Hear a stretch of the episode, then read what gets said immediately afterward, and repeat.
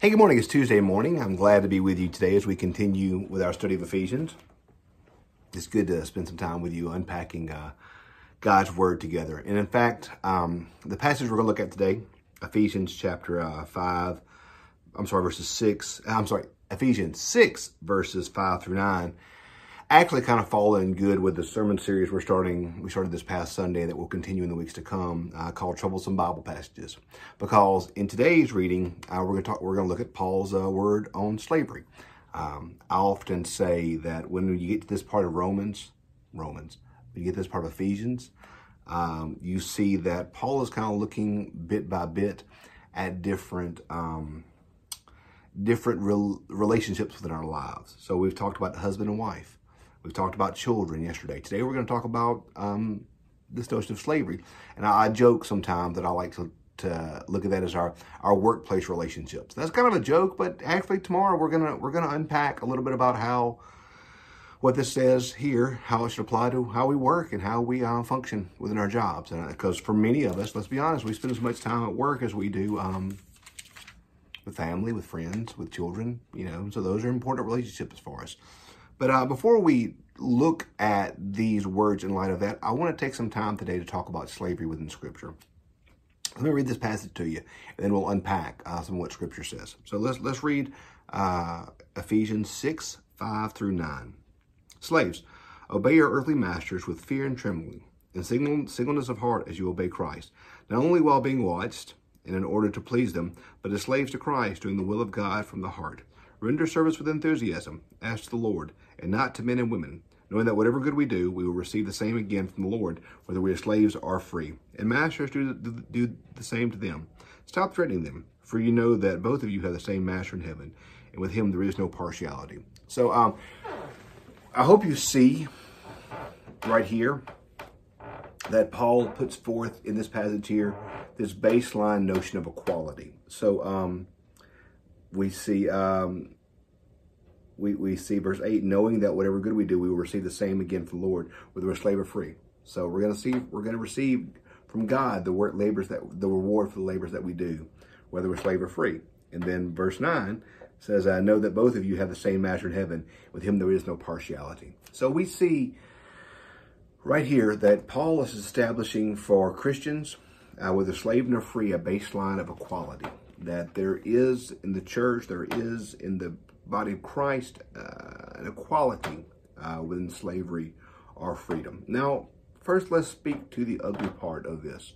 Much like with the passage about marriage, where we have seen wives saying to your husband be used as a cudgel, as a weapon against women, and we've seen that taken out of context and used wrongly throughout history, and frankly, within our relatively recent history in Mississippi,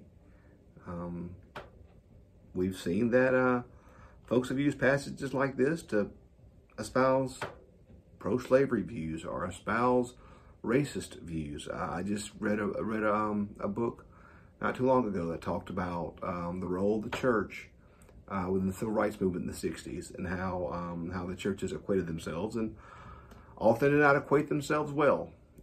As people were fighting for freedom. And so we see here that this passage here can be taken and used to defend racist views. This passage here can be taken and can be used to defend slavery. This passage here can be used for great harm. It has been in times past, and it is something that if we are not careful can be used wrongly.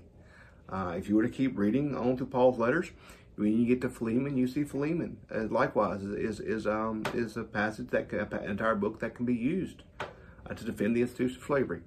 So let's talk real quick about slavery, and then I want to talk about how Scripture should be used. Remember that what we saw in American history, the American history of chattel slavery, in many ways is a unique thing within human history. It was awful and terrible and just awful.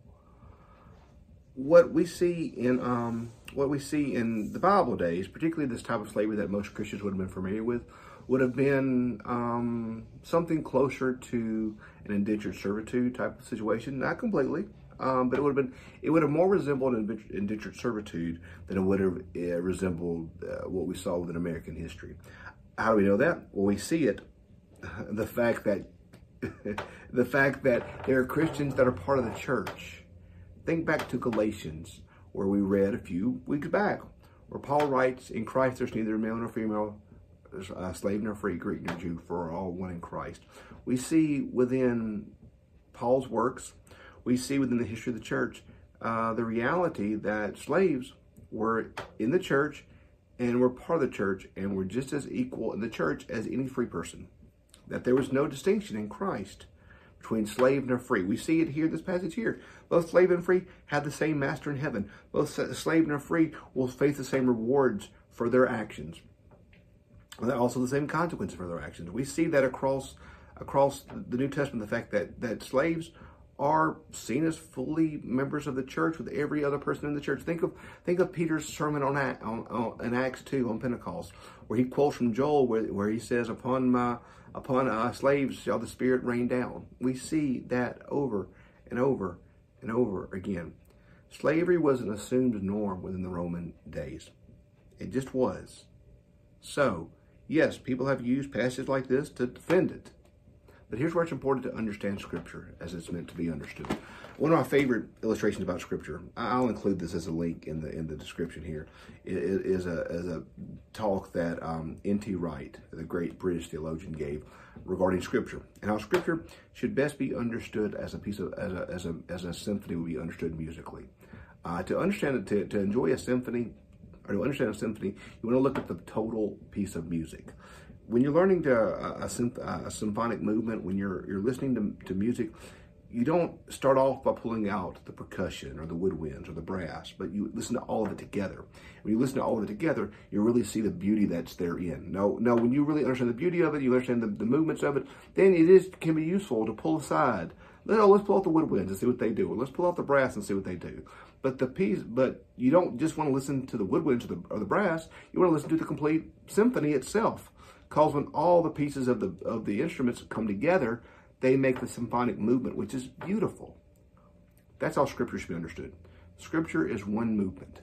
It's one piece. It's one story. So it's important for us when we read the Bible to look for the overarching narratives of Scripture, because they really show us the truth of God. So troublesome passages like this should be understood within the overarching narrative of Scripture. So let's look at slavery, for instance. The overarching narrative of Scripture moves towards freedom. What's perhaps the most dominant story in the Old Testament? The Exodus. And what happens in the Exodus? God frees the slaves. You can make an argument that outside of Jesus, the most important story in all the Bible is about God bringing freedom to the slaves. That God hears their cries, their anguish, and God brings freedom to their slaves. Remember what Jesus' first message is? He's bringing freedom to the captives. We see the overarching movement and narrative of Scripture is towards freedom. Towards freedom. That is how this should be understood. The Bible pushes the church. The Bible pushes us as Christians. The Bible pushes the world towards that movement, towards freedom. So when Paul says in Galatians that in Christ there's neither male nor female, slave nor free, Greek nor Jew, but we're all one in Christ, that would have been radical in the context of his day. Because yes, they were not in the same type of chattel slavery like this in America, but it's also not a good thing. You know, it's not a good thing. And Paul says, no, not for us as Christians. And Christians, we're all one. As Christians, we're all part of the same family. Whether you're slave or free, doesn't matter. We're all one in Christ. Paul is pushing for that baseline of human freedom and that baseline of human equality.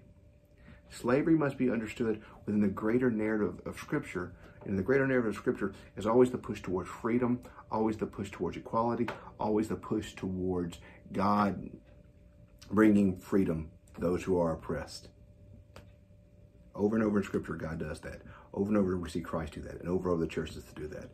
So when we understand, it's so important for us when we see a passage like on slavery like this, for us to understand the overarching story of Scripture, which is God bringing freedom to those who were enslaved.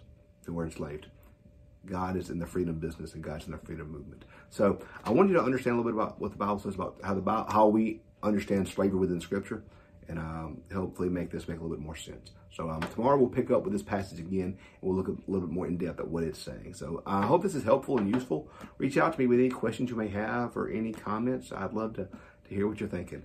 Thanks for watching, and I will see you tomorrow morning for our next day in Ephesians. Have a great day.